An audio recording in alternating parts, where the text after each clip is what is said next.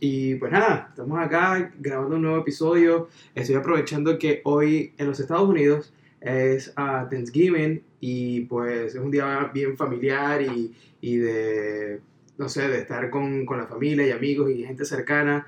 Yo lamentablemente no tengo a nadie aquí en Brooklyn, así que por el día de hoy dije, bueno, es un buen día, un día libre eh, para pues compartir un poco con las personas por acá Ayer dejé un, sticker en los stories pidiéndole si hay algo en lo que yo pueda ayudar, si tienen alguna pregunta, alguna duda, en lo que yo los pueda ayudar.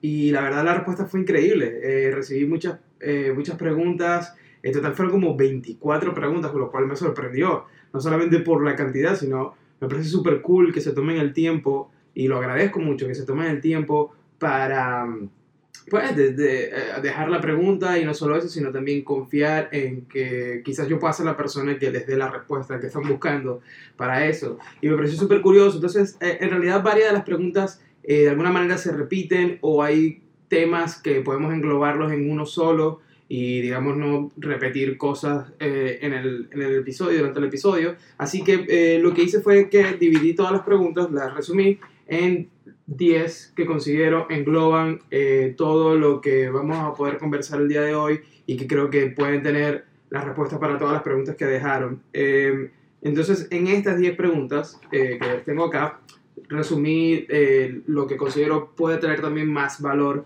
a, a, todos los que puedan escuchar. Creo que son preguntas que quizás muchos de ustedes puedan tener de alguna forma. Y bueno, espero que todo esto que vamos a conversar el día de hoy sea de de interés, sea de beneficio para todos ustedes. A la gente que está acá en los Estados Unidos, les deseo un, un feliz Thanksgiving. Espero que sí estén ustedes, sí estén con su familia y sus amigos. y pues nada, disfruten el día, comen mucho y descansen y tómense un momento para agradecer todo lo bonito que, que ha traído este año, ¿no? A mí me parece que ha sido increíble este año.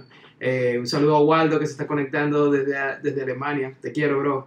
Eh, síganlo, Plus Waldos. Uh, Creo que Waldo es de esas personas que son como la como una joya este, guardadita por ahí, ¿no? Que creo que no muchos eh, tuvieron la oportunidad de verlo brillar en, en Venezuela, eh, pero ya lo está haciendo en Adidas, así que a mí me llena mucho orgullo de, de haberlo visto como crecer hasta ese punto, ¿no? Y, cuando vivíamos en Miami, me parece genial, es súper cool, agradezco tu amistad, también.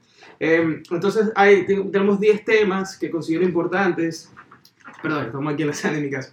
Em, entonces, hay 10 temas, 10 preguntas que me parecen interesantes que quiero conversar y, y ver qué onda, vamos a ir conversando, si tienen alguna pregunta, por favor, lo dejando en los comentarios. Y disculpa que lo esté grabando como en horizontal, sé que es como medio pain in the ass, pero es que quiero luego utilizar este archivo para ponerlo en YouTube. Eh, creo que es más fácil. Entonces, pues nada, vamos a, conversar un poco. Una de las preguntas que me llamaron la atención, la primera pregunta, honestamente, perdón, no recuerdo bien quién dejó las preguntas, simplemente tomé las que considero eh, importantes, pero me llamó la atención esta de cómo ser fiel a ti y no morir en el intento. Yo creo que esto es bien importante hablar de esto porque me parece que es un tema como mucho más psicológico y personal, ¿no? Eh, y a mí me encanta hablar de estos, de estos, temas, por más que obviamente yo no soy psicólogo ni, ni terapeuta ni nada parecido, pero me parece curioso porque con el tiempo y con la interacción que he tenido con todos ustedes en el podcast, las preguntas y los DM que, que recibo, eh, me di cuenta de la importancia de entender que primero somos personas y luego diseñadores, luego fotógrafos, luego arquitectos, luego escritor, luego músico, lo que sea que a lo, que nos dediquemos. Primero somos personas y creo que el trabajo debería empezar desde ahí, desde lo personal, porque primero somos nosotros los, eh, los creadores de todo, este, de todo este trabajo que estamos exponiendo, ¿no? Así que primero deberíamos interesarnos en nosotros y luego em, en lo próximo. Entonces, ¿cómo ser fiel a ti? Yo considero que primero tienes que estar bien claro de, de, lo que, a lo que quieres llegar, ¿no? A cuáles son tus metas a corto, mediano y largo plazo y cuáles son los pasos para llegar a eso. Y no mueres en el intento cuando entiendes que esos procesos llevan tiempo, que las cosas no son de un día para otro. Eh, y si fuese de un día para otro sería bien aburrido, porque en realidad lo que nos deberíamos enfocar es en el proceso, de cómo disfrutar esa parte, ¿no? De, de cómo se va evolucionando, ¿no? Todo eso y, y, llegamos a la meta. Entonces creo que no morimos en el intento cuando nos, nos llenamos de paciencia y entendemos que hay mucha dedicación y constancia que debemos implementar para llegar a esas metas. Eh, y tenerla bien, bien clara la, meta, cuál es nuestra meta principal y el por qué, por qué yo quiero llegar ahí, por qué yo quiero trabajar con, digamos, Nike o por qué yo quiero hacer un, vivir de hacer charlas o por qué yo quiero eh, hacer branding, qué sé yo. O sea, debemos encontrar, el, digamos, la base de, de, lo que nos llena y lo que nos define eh, como diseñadores o lo que sea que nos dediquemos y a partir de ahí eh, desglosar cuáles son las metas, que, que, las metas y los pasos que debemos seguir para llegar allá. Entonces, cuando nosotros tenemos ese framework ya bien eh, establecido, creo que entendemos que es cuestión de tiempo, de simplemente trabajar y dedicarnos duros a, a cumplir esos pasos para llegar a esas metas. Una vez lo tengamos eh, claro, pues se hace mucho más llevadero todo. Yo, yo por ejemplo, si intento, vamos a intentar como llevarlo un poco más a tierra y, y hablarles de algún ejemplo personal. Por ejemplo, siempre fue mi meta eh, vivir acá en New York, siempre. Desde que yo vivía en Venezuela, mi, mi, gran meta siempre fue vivir acá en New York porque entendía que era la ciudad que me iba a llenar y que es la ciudad donde yo iba a encontrar mis oportunidades y lo que yo quiero hacer con mi carrera como diseñador. Y no me equivoqué, ahora que estoy acá es como, sí, me hizo clic, perfecto. Eh, pero sabía que tenía que cumplir con ciertas cosas. Primero viví en Miami, una ciudad que me permitió llegar a los Estados Unidos con, digamos, con otro tipo de dinámica, eh, una ciudad que me permitió quizás conseguir todos mis documentos legales, no, no más fácil, pero sí menos engorroso, ¿no? Como que quizás no fue tan complicado como puede ser hacerlo acá. Eh, me permitió, pues al comienzo yo llegué sin el idioma y me permitió moverme en español un poco. O sea, creo que Miami de alguna forma fue un paso Ah, que de ese desglose que hice para poder luego saltar acá a New York y, y estoy súper agradecido de haberlo hecho de esa manera. Me parece que esa fue la forma como yo pude llegar y mientras que yo tenía ya definido la meta, simplemente fui cumpliendo mis pasos, llenándome de paciencia. La primera vez que dije yo quiero hacer esto fue hace más de 10 años y ahora que estoy acá. Me llené de paciencia y lo fui poniendo siempre en las metas y fui cumpliendo poco a poco las cosas. Así que no morí en el intento sabiendo cuál era mi norte, ¿no? Yo creo que eso es lo más importante. Entonces, espero haber ayudado con esta respuesta a la persona que hizo la pregunta. Eh, otra de las preguntas que me, que me, llamó mucho la atención, que la vi repetida como tres o cuatro veces, es cuando empezamos a conversar, cuando me hablan sobre el ambiente laboral. Cómo saber que estamos en el ambiente laboral correcto, cuando sabemos que la empresa a la que estamos, nos estamos postulando puede ser la, la empresa que nos, que nos beneficie y que nosotros vayamos a traer valor a ellos. O sea, creo que mucho tiene que ver con, con eh, cómo lidiamos también con el trabajo en equipo, ¿no? Y yo creo que eh, eh, es bien complicado al comienzo saberlo, a primera vista saberlo. No siento que, al menos yo no he descubierto cómo en la primera entrevista saber si todo va a salir bien o no, porque al final tenemos que recordar que estamos tratando con personas. Al final estamos trabajando con personas que también tienen problemas, personas que también tienen días malos, personas que tienen situaciones, problemas financieros, problemas de pareja, qué sé yo, cualquier cantidad de cosas, que eso no lo podemos medir ni saber en las primeras interacciones, no lo vamos a saber en la primera entrevista o en la, primera semana de trabajo. Eso es cosas que se van desglosando con el tiempo y nosotros lo que nos toca es como tratar de amoldarnos lo mejor posible y digamos lograr una mejor comunicación y un desenvolvimiento con el equipo que funcione. Ahora, claro, es bien diferente cuando estás eh, tratando con un equipo de personas que están viviendo en la queja y personas que eh, siempre lo que están es pendientes viendo el reloj para poder seguir a cuando trabajas con personas que realmente les gusta su trabajo, que quieren estar ahí, que quieren aportar. Obviamente son mundos diferentes, pero se me hace difícil eh, porque, por ejemplo, una de las preguntas que dejaron fue cómo, lo, cómo yo sé que este ambiente laboral va a funcionar para mí eh, o no y salir corriendo, ¿no? Y yo creo que desde el comienzo me parece que lo puedes medio saber por la energía que te, que te da la oficina y cómo tú ves a la gente interactuando entre ellos. Eh, creo que de alguna manera puedes entenderlo, pero me parece que es algo que con el tiempo es que mm, lo vas a saber. Por ejemplo, y, intentando aquí yo también dar eh, eh, un poco de mi experiencia para llevarlo a tierra las ideas. Yo apenas llegué a New York, empecé a trabajar en una agencia, un pequeño estudio, un pequeño estudio de branding y trabajé ahí como por dos o tres meses. Em, y yo al comienzo noté que, no sé, como que había algo en la energía del equipo o en el lugar que no me hacía clic, no me terminaba de cuadrar. Sin embargo, eh, era mi oportunidad para empezar a hacer algo, porque yo llegué acá sin, sin nada, o sea, era como, vamos a ver qué pasa, y simplemente eh, llegué a New York y necesitaba obviamente de dinero, necesitaba arrancar con algo.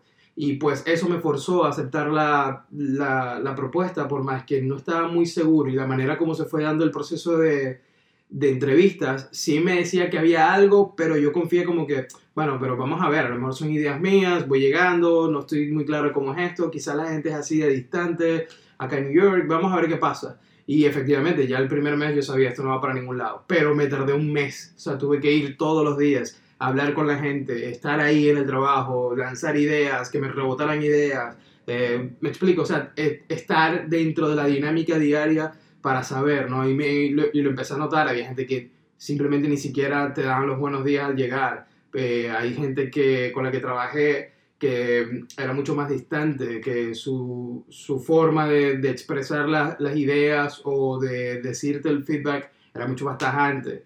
Había otros que no, hay gente que es súper cool y súper abierta, pero no sabemos. Al final hay mucho que se queda como en una, una especie de lotería y que tenemos que asumir y, ver qué onda. Lo que sí podemos hacer nosotros es llegar siempre con la mejor intención, con las mejores ganas de, trabajar, con las ganas de, de querer aportar y de querer hacer cosas eh, buenas en equipo. Y yo creo que eso depende mucho de por qué estás aceptando ese trabajo. Cuando, si lo estás aceptando simplemente como me tocó a mí que, al comienzo, que era como necesito dinero, para mí no eran las ganas de trabajar, eran las ganas de sobrevivir. Era como necesito este dinero para pagar la renta el mes que viene.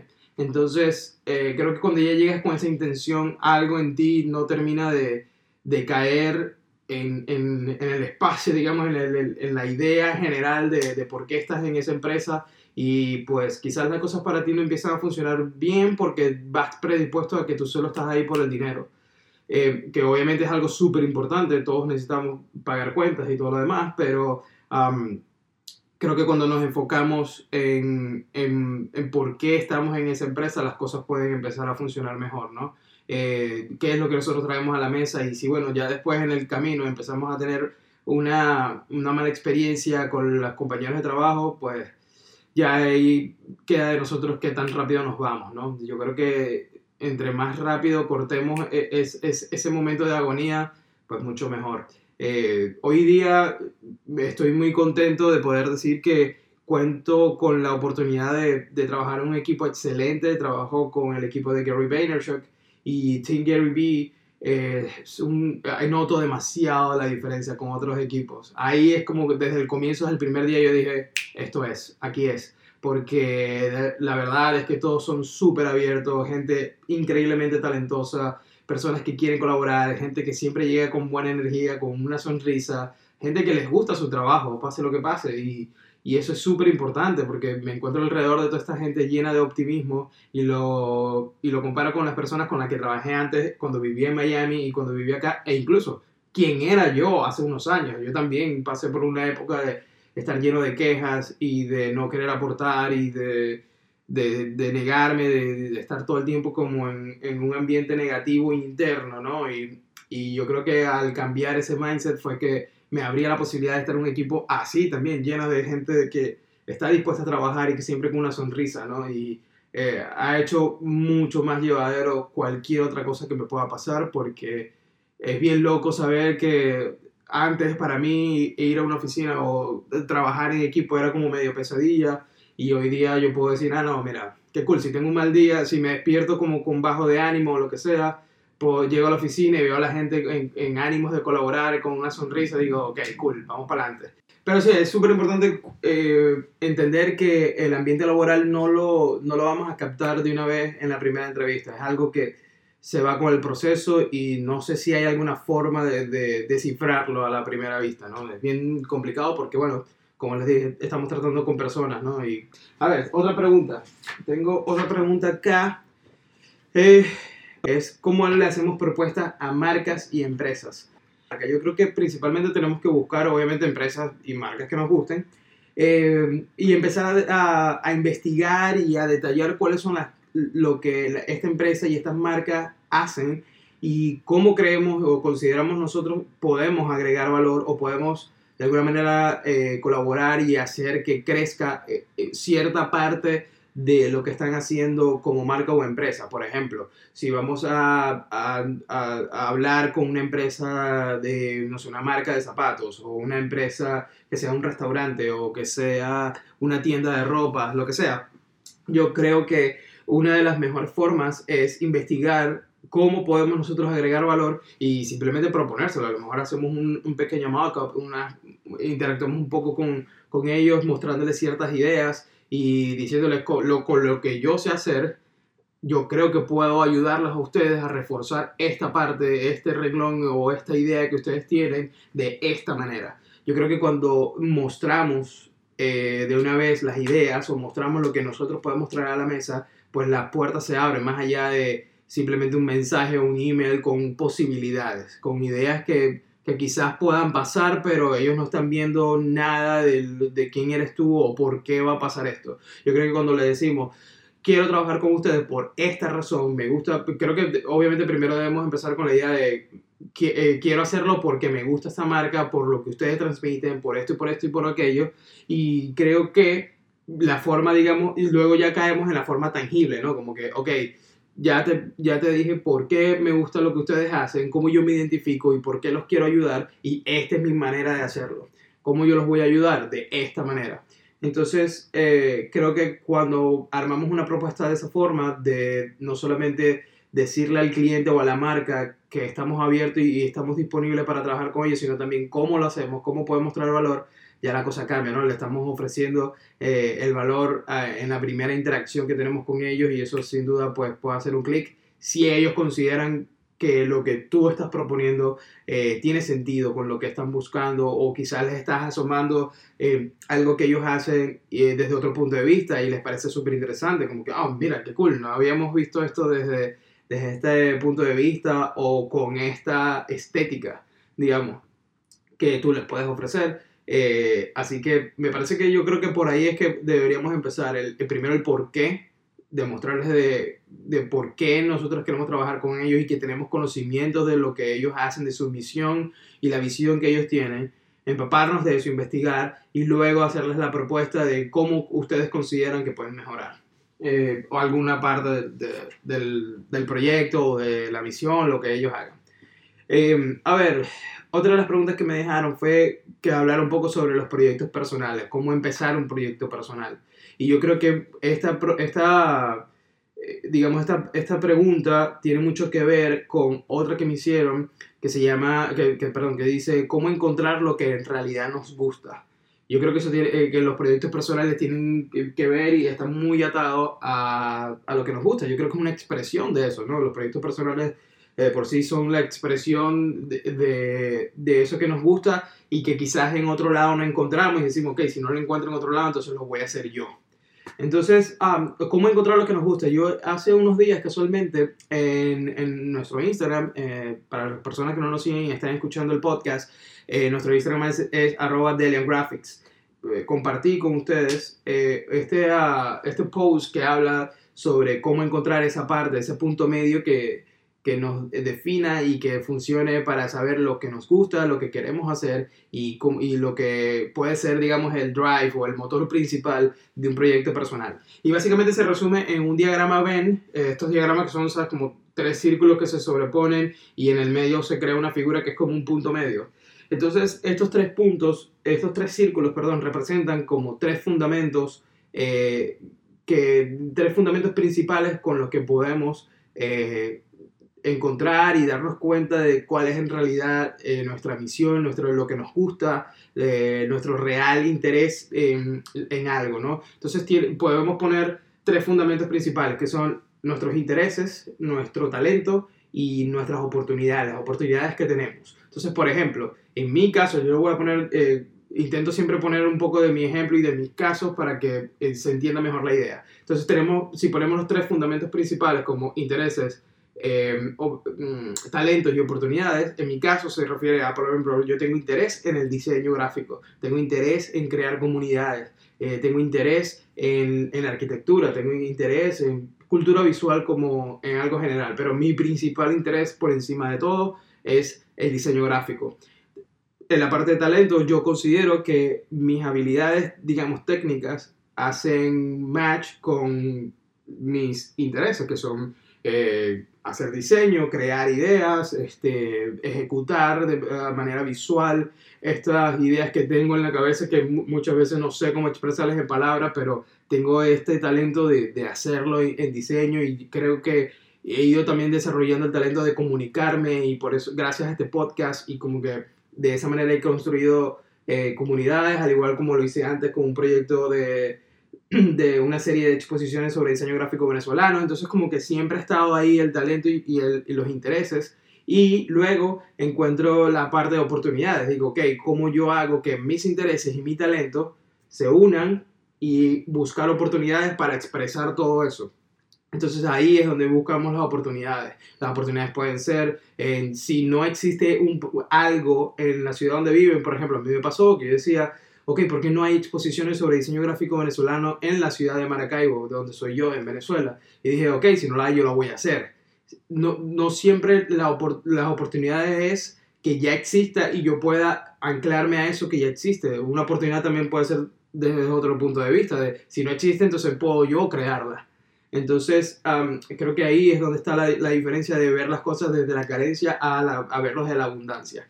Em, entonces, cuando tenemos las oportunidades, las oportunidades pueden ser eso, ¿no? De, de quizás eh, yo puedo llenar este vacío que está acá con, con con este interés y este talento que yo tengo, o ya existe esto, ¿qué tal si yo lo puedo eh, mejorar o meterme en este mundo y lograr eh, que mis eh, aspiraciones o mi motivación o lo que yo quiero lograr gracias a mi interés y mi talento se pueda lograr acá? por ejemplo, yo en parte, en gran parte del por qué yo estoy en la ciudad de New York hoy en día es porque sé que para lo que yo quiero lograr a mediano o largo plazo con mi carrera, New York es una ciudad que me presenta esas oportunidades, que es donde yo puedo conseguir eh, el espacio, por más de que exista muchísima competencia, eh, también así hay mucho espacio todavía para generar todas esas ideas. Así que en, gran parte por eso estoy acá. Definí cuáles son mis intereses, definí y fui sincero y entendí dónde están mis talentos eh, y dónde entonces, cómo yo pongo en práctica todo eso donde busco la oportunidad para florecer todo eso, ¿no? Entonces yo creo que cuando puedes unir esas tres cosas, te estás dando en el punto de a qué dedicarte. Creo que es súper importante. Y eso también lo podemos llevar, quizás no lo llevamos a algo tan amplio como a qué dedicarme el resto de mi vida, sino también, ok, ya sé que el diseño gráfico, por ejemplo, es mi, es mi fuerte, es lo que me llena, es lo que me gusta. Ok, pero dentro del diseño gráfico, porque diseñadores gráficos somos millones de diseñadores gráficos, pero ¿qué tal si empezamos a poner esto como un embudo y lo empezamos a, a sintetizar, ¿no? Como, ok, hay millones de diseñadores gráficos, ok, pero yo soy un diseñador gráfico, eh, digamos, especializado en el branding. Ok, yo soy especializado en branding, pero en branding también hay demasiados estudios y, diseño y diseñadores que están dedicados al branding. Sí, pero es que yo estoy dedicado al branding para deporte. Yo me dedico al branding de eventos deportivos, yo me dedico al branding para equipos deportivos, todo lo que tenga que ver con deporte yo estoy ahí, ese es mi fuerte, ese es, eh, porque mis intereses siempre han sido el deporte, me gusta mucho el béisbol, mucho el, el básquet, lo sigo, tengo el talento para entender el, ah, el deporte, tengo el talento para desarrollar imagen y, branding porque conozco la cultura deportiva y bueno, y ahora, ok, las oportunidades, si no existen donde yo estoy, las voy a buscar, las voy a crear yo, o voy a un lugar, a una ciudad, o lo que sea, me voy a rodear de, esa, de esta gente que también hace lo mismo que yo y que se puede explorar estas ideas. Claro, estoy poniendo este, este ejemplo de, de, del deporte como para que entendamos, ¿no? De que no solamente eh, el buscar lo que nos gusta puede ser algo tan amplio como lo que vamos a hacer el resto de nuestra vida, como puede ser ya estar seguro de lo que nos gusta, como el diseño gráfico, por ejemplo, y lo empezamos a subdividir hasta llegar a ese punto exacto, ese nicho que vamos a buscar y a lo que nos vamos a dedicar. Yo creo que eso es súper importante, porque pues diseñadores somos muchos, pero mientras más te especializas, eh, considero yo que vas a crear tu público y a la gente que te va a buscar por tus soluciones y por lo que tú puedes traer a la mesa en, ese, en esa especialidad y ahí es cuando yo creo que empiezas a crear una comunidad de gente alrededor de ti y todos tenemos acceso a eso. Hoy día, eh, esto está pasando acá, ¿no? Con este podcast, todos tenemos, gracias a las redes sociales y, y a lo, cómo se mueve Internet y la tecnología hoy en día, tenemos el acceso y la oportunidad de crear nuestro nicho y de crear nuestro propio espacio que nos genere pues una vida que nos o un outcome o una cantidad de dinero o lo que sea que estemos buscando que nos llene y nos permita vivir de eso. Yo creo que es súper importante. Um, ¿Cuánto tiempo llevamos? 25 minutos. Ok, seguimos. Ok, otra de las preguntas que me dejaron es em, con qué frecuencia debemos eh, compartir en las redes sociales para lograr que la gente se dé cuenta de que existimos, ¿no? Y yo creo que aquí em, voy muy de la mano con algo que, que siempre escucho y veo de, de, mi jefe, de Gary Vaynerchuk, em, que él dice que la calidad es cuestionable o, digamos la calidad de algo es muy... A ver, ¿cómo lo, ¿cómo lo digo? La calidad es discutible porque cada quien tiene su punto de vista, pero la cantidad no. La cantidad nunca es mucho. en cuanto a esto de, de, compartir en las redes sociales, él habla sobre la importancia de siempre estar compartiendo y de hecho hace poco eh, nosotros en el equipo hicimos un, un PDF, eh, un archivo que está totalmente en descarga gratis, lo voy a colocar en la, en la descripción, está en inglés, pero eh, para las personas que puedan entender bien el inglés, es, eh, es, un documento que construimos de cómo hacer 64 piezas de contenido en un día. Cómo crear 64 piezas de contenido desde probablemente desde tu celular para generar en tus redes sociales y crear contenido.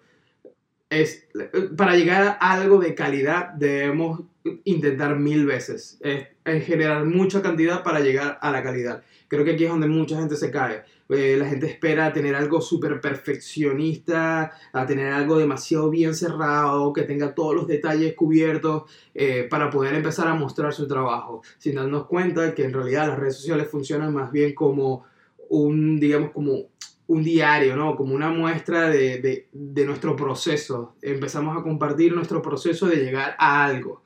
Eh, una vez empezamos a, entender que las piezas al final nunca están 100% terminadas, sino más bien son un proceso de pensamiento, ¿no? Hay veces que yo he hecho cosas que tardo una hora en hacerlo, media hora en hacerlo y lo subo a las redes sociales. Eso es un instante de mí, eso es un instante de mi forma de ver las cosas, no, eso no me define netamente, por eso es, es, es tan obvio ver que cuando empezamos a ver nuestro trabajo de hace 3, 4 años es muy diferente al de ahora, porque evidentemente evolucionamos, evidentemente eh, lo que nos rodea cambia y nos inspira cosas diferentes, pasamos por situaciones que nos alimentan de una manera distinta y pues obviamente el, el, el, resultado final va a ser algo nuevo y diferente a lo que veníamos haciendo hace 4, 3, 5 años.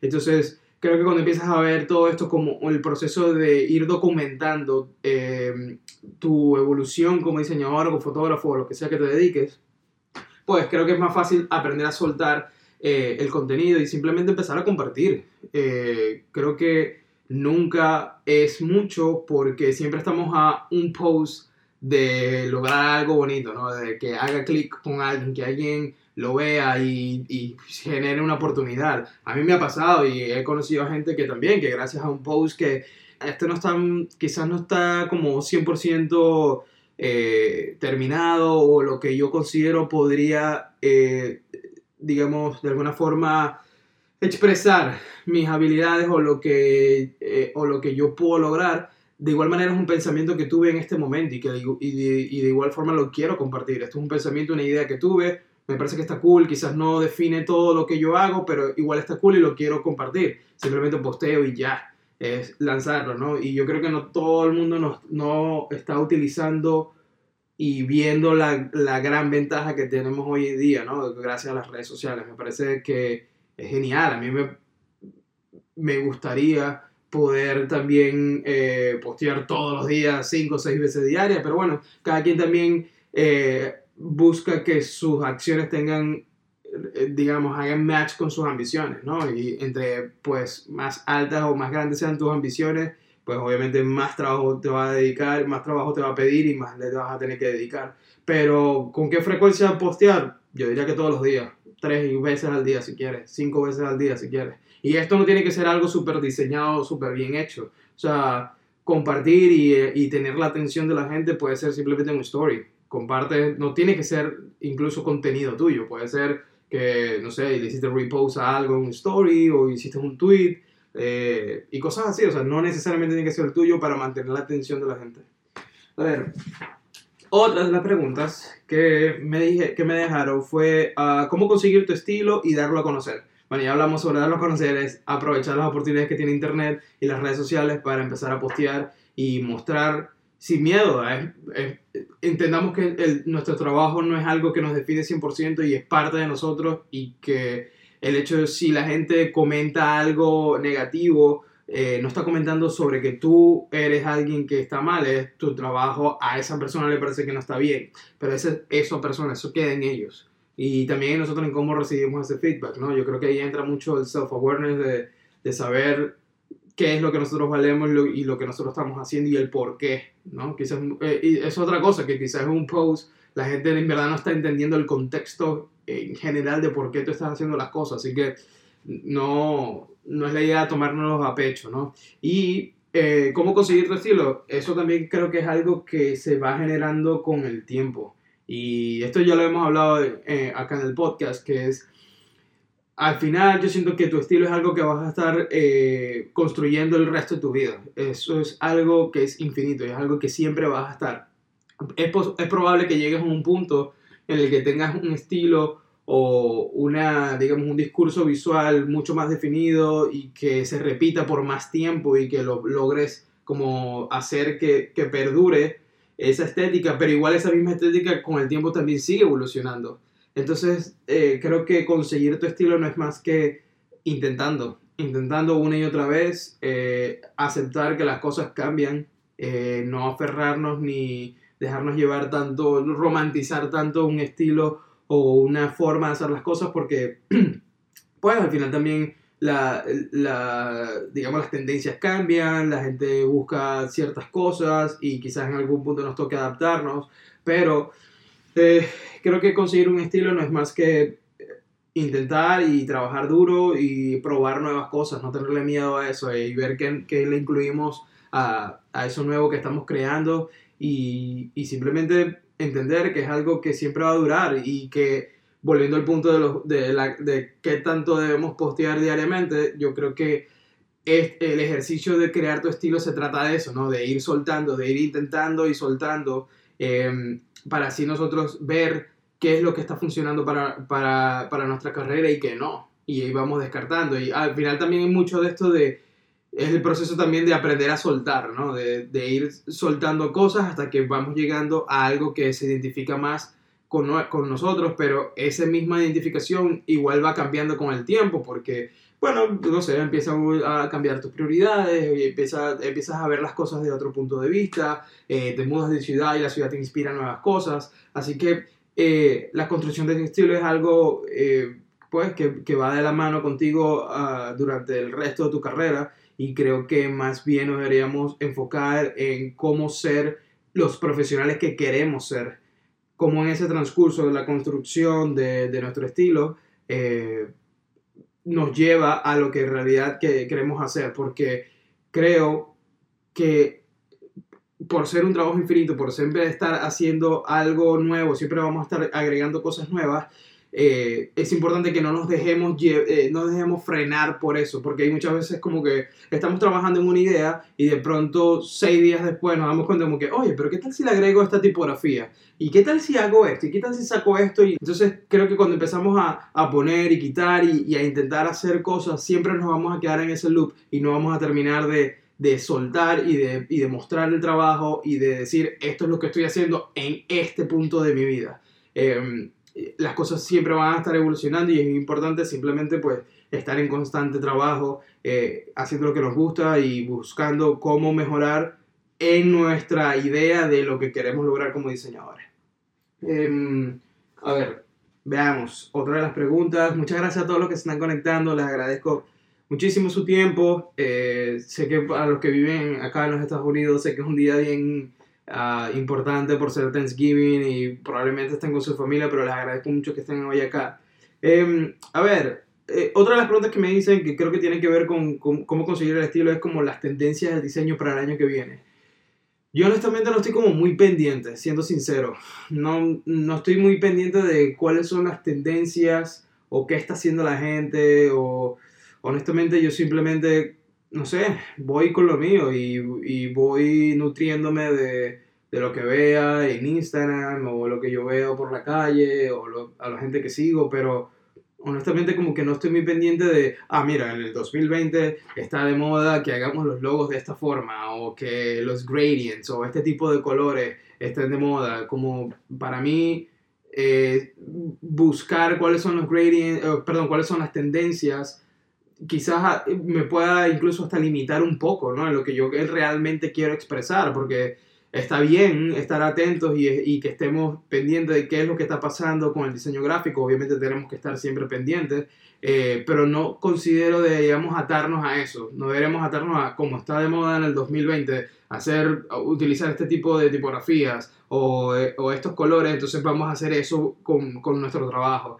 Porque creo que de alguna manera nos estamos frenando y le estamos quitando prioridad a a lo que en verdad somos, a lo que queremos expresar, a lo que queremos lograr. Que quizás al hacer eso, si simplemente nos dejamos llevar por lo que queremos, podemos encontrar algo mucho mejor que simplemente ser un diseñador más que está siguiendo las tendencias. Está bien, eh, como te digo, eh, buscar cuáles son esas tendencias y quizás agarrar algo de eso que nos guste y que tenga sentido al, al unirlo con, o sea, cuando lo ponemos al lado de lo que estamos haciendo, tiene sentido pero no necesariamente considero que tenemos que estar súper pendientes todo el tiempo de qué está pasando y duplicar eso.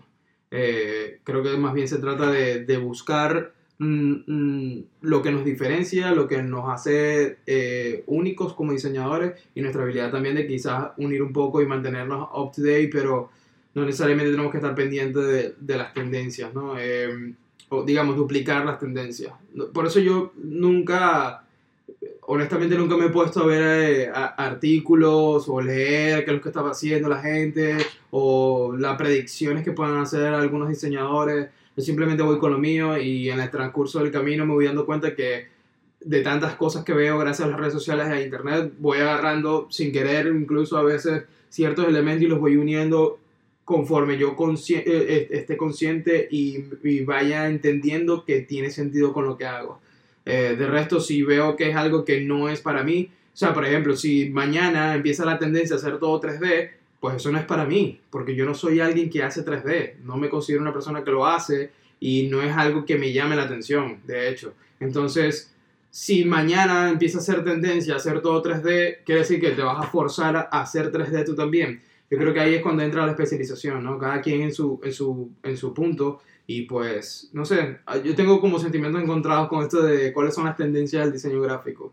Crea tú lo tuyo, tu camino, y poco a poco ahí vas haciendo lo, lo que sea y lo que haga como un clic con lo que estás haciendo, ¿no? Lo, lo, que tenga relación con, contigo, ¿no? Con tu forma de ver el diseño, la fotografía, la música, lo que sea de lo que te dediques. A ver, eh, otra de las preguntas que me dejan es, eh, bueno, ya esto lo, lo, hablamos, eh, cómo encontrar lo que te gusta. Eh, a mí me gustaría seguir como hablando un poco del tema porque me parece que siento que la gente está como un poco perdida en esto, ¿no? Hay gente que me ha escrito por DM que están trabajando y ya no se sienten a gusto con los que están trabajando o digamos, como que no están felices con lo, lo, que está pasando hasta ahora en sus carreras, quieren encontrar un nuevo camino. Y yo creo que mucho se basa en lo que venimos hablando, de aprender a soltar. Eh, está bien que intentaste algo y dejó de funcionar.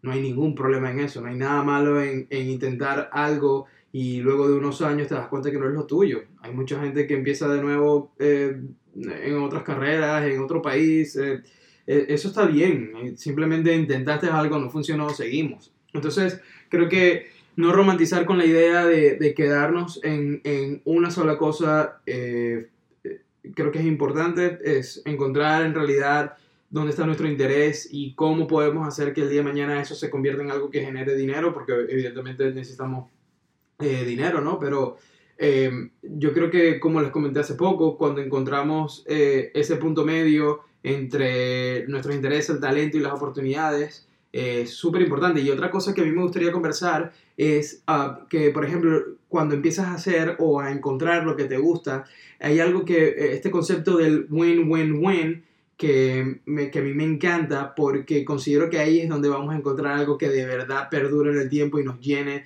eh, como diseñadores, artistas, fotógrafos, lo que sea que nos dediquemos.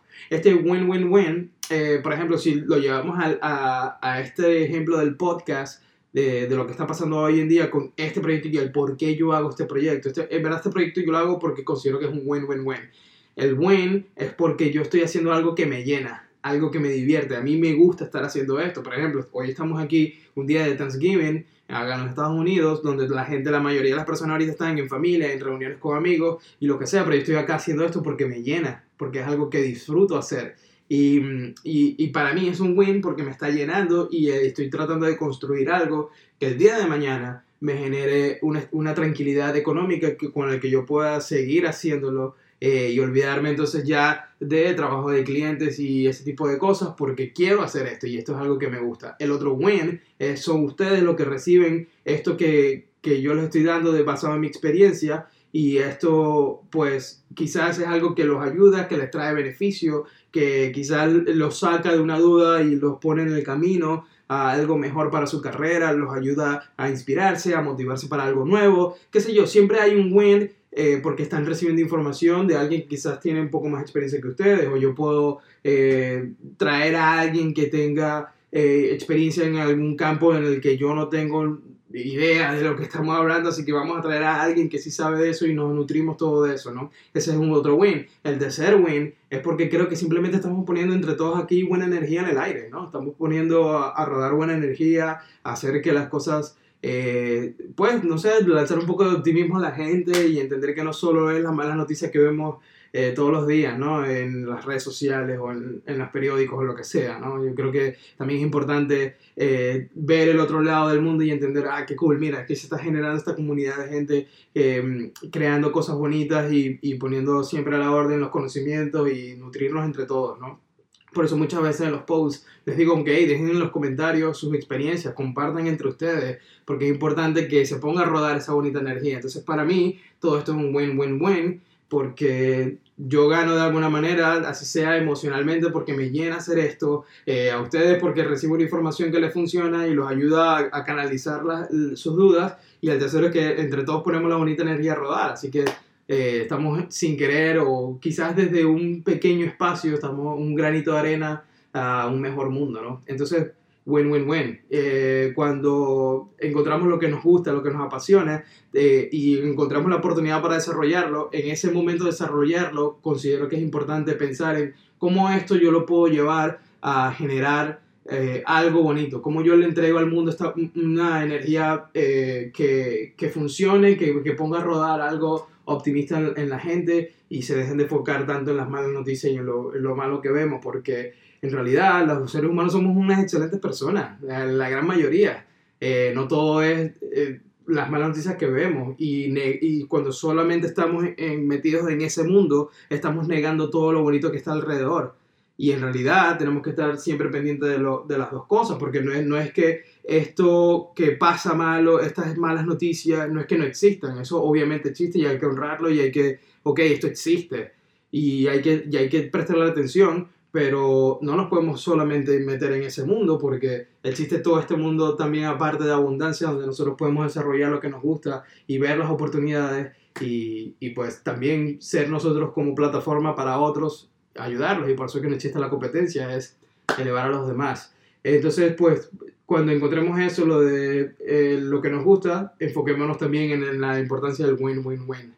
¿Qué, ¿Qué están ganando ustedes? ¿Cómo ayudan a otros? ¿Y cómo hacemos de un mejor mundo con esto que estamos haciendo. Eh, veamos, otra de las preguntas. Quiero ver a ver los comentarios que me dejan por acá. Eh, muchas gracias a los que se están conectando, les agradezco mucho. Eh, saludos. Este, ¿Cómo saber que no es lo tuyo si no, si no lo intentas? Correcto. Es intentar y no pasa nada si, si lo intentas y no funciona para ti. Es simplemente como que, ¿qué pasaría si empiezo a hacer solamente fotografía en, en blanco y negro? Lo intentas, no funcionó, ok, vamos al otro y e igual, siempre va a haber algo que aprendes. O sea, al menos aprendiste que no es lo tuyo, que no es para ti. Y eso también es súper importante. Es un, eh, de hecho, yo creo que a veces es más importante saber lo que no te gusta y lo que no eres bueno que en realidad lo que sí. O sea, es como empiezas a descartar porque te empiezas a, dejar de aferrar a cosas que simplemente no nacen natural para ti. Y eso es súper importante. Eh, ¿Cuántos minutos llevamos? Ok, estamos bien. Eh, otro de los comentarios, yo recomiendo que experimenten todo lo que puedan, totalmente, 100%. Todo lo que puedan experimentar para saber cuándo, en realidad están en el punto que, que ustedes quieren. a ver, ¿cómo lo podemos estar? Muchas gracias. Happy Thanksgiving, Happy Thanksgiving. totalmente, así mismo. Saludos, saludos. ¿Cómo lidiar con el perfeccionismo? Entendiendo que no existe. No existe algo eh, perfeccionista, no existe algo eh, enteramente eh, perfecto. yo creo que el imperfeccionismo en realidad, o sea, perdón, el perfeccionismo, la búsqueda de algo perfecto, al final, muy dentro de todo, por más que suene un poco rudo, son inseguridades.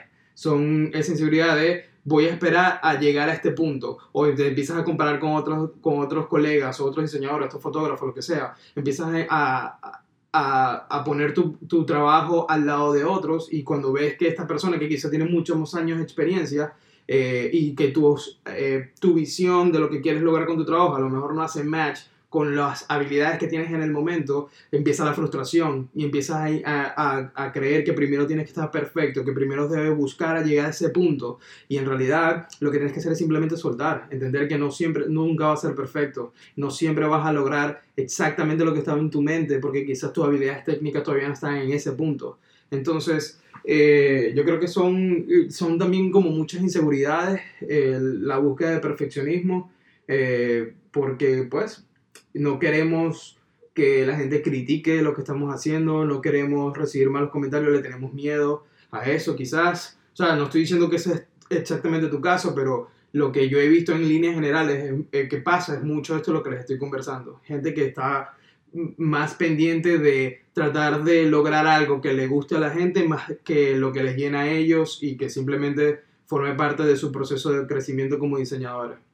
Entonces, eh, el perfeccionismo no es más que, yo considero, no es más que una excusa, es simplemente darnos cuenta y entender que estamos en un proceso de crecimiento y que la comparación más bien debería ser con lo que éramos hace unos años, con lo que somos hoy y lo que queremos ser en el futuro. Entonces veamos, eh, otra de las preguntas que, uh, completamente de acuerdo, gracias por, por el apoyo. Eh, otra de las preguntas que me dejaron, que esto también me parece interesante, son cómo, cómo abordar las primeras reuniones con un cliente, cómo abordamos eh, las, las, las, reuniones y cómo lidiamos con los clientes cuando apenas estamos empezando a construir una relación de trabajo con ellos.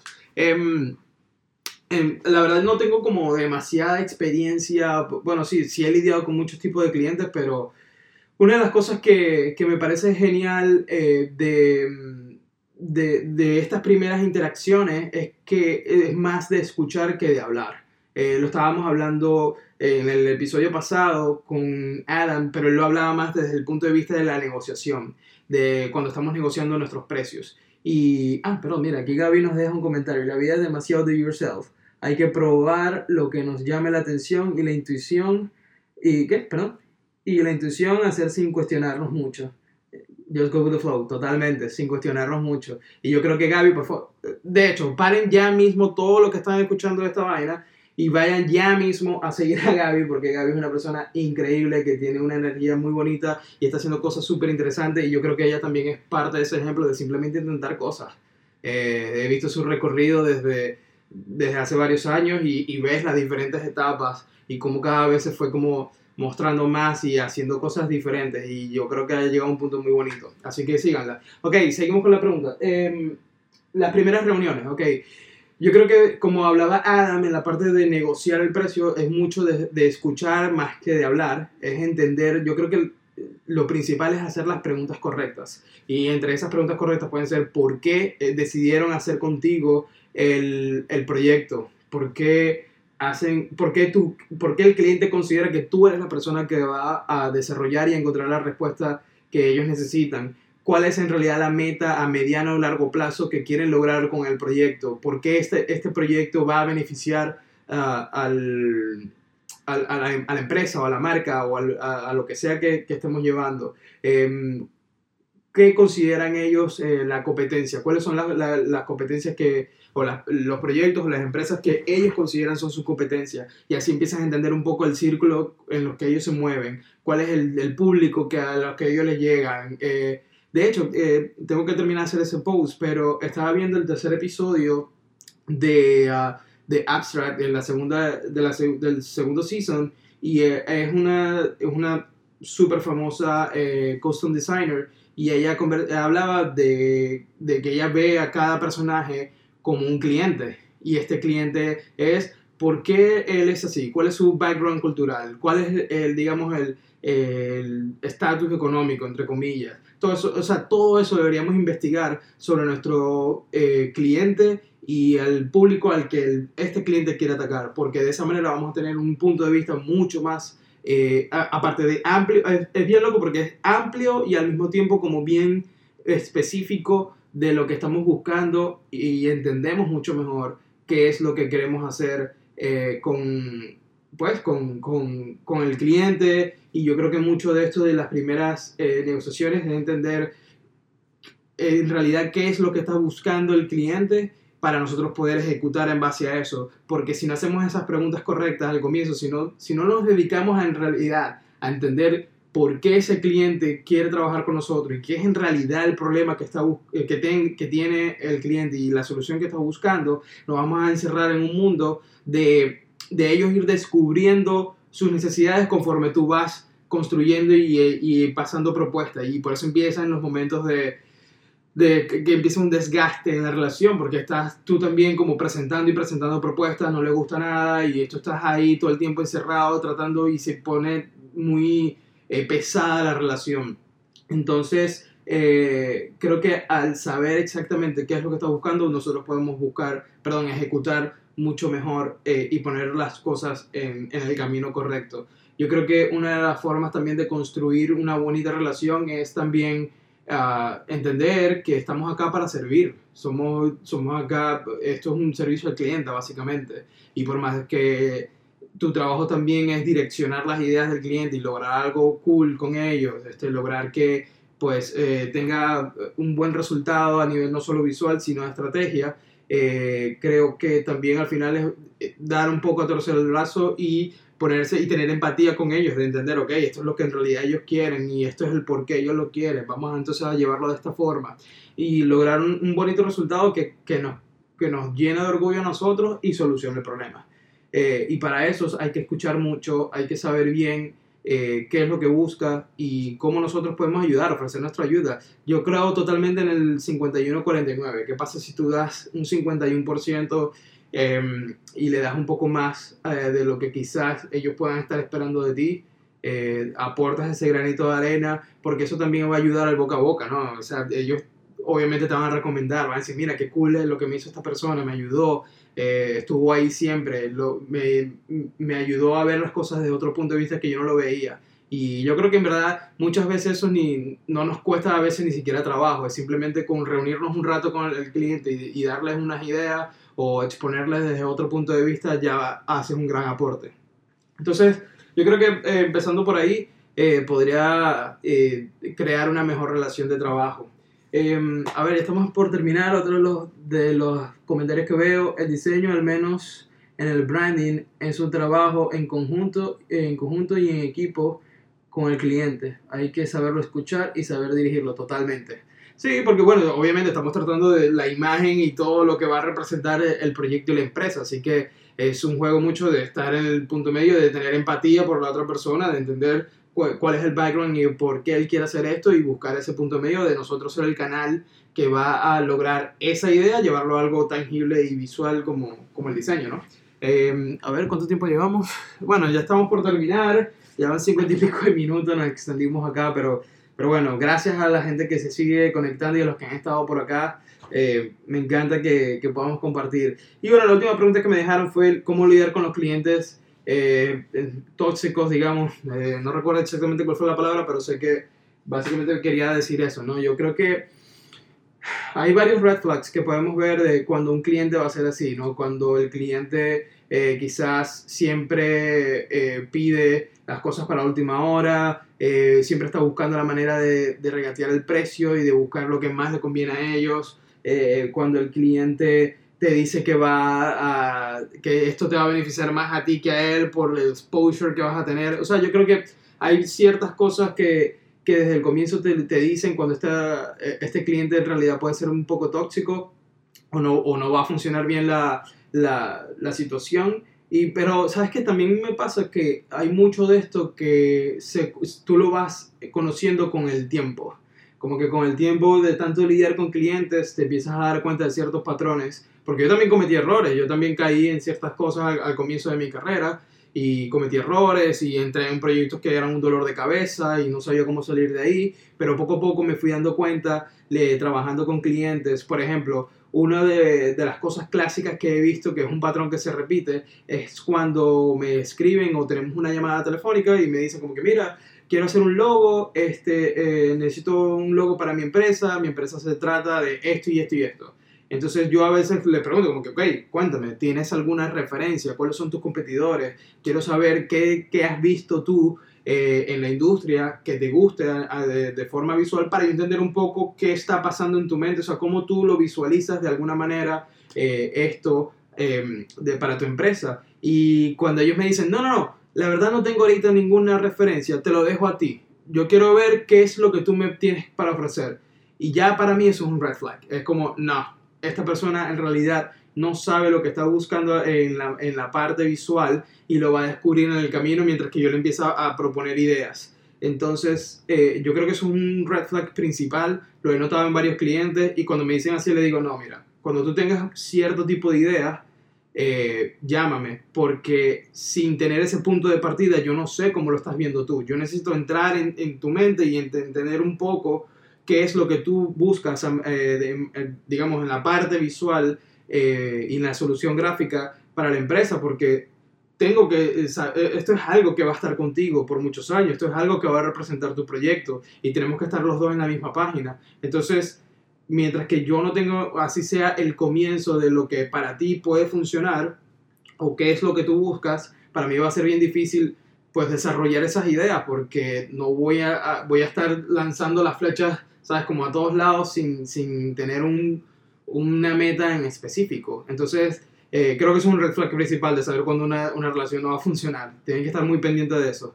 Y pues bueno, nada, esa fue la última pregunta. Eh, ya aquí Instagram me está diciendo que en un minuto y medio termina eh, este live. Pero nada, les quiero agradecer muchísimo por haberse conectado. Lo disfruté bastante, estuvo súper cool este, este episodio. Lo voy a tratar de subir lo más pronto posible esta semana. No sé si mañana o el sábado ya, lo, ya puedan, las otras personas que no supieron conectar, pues lo puedan escuchar.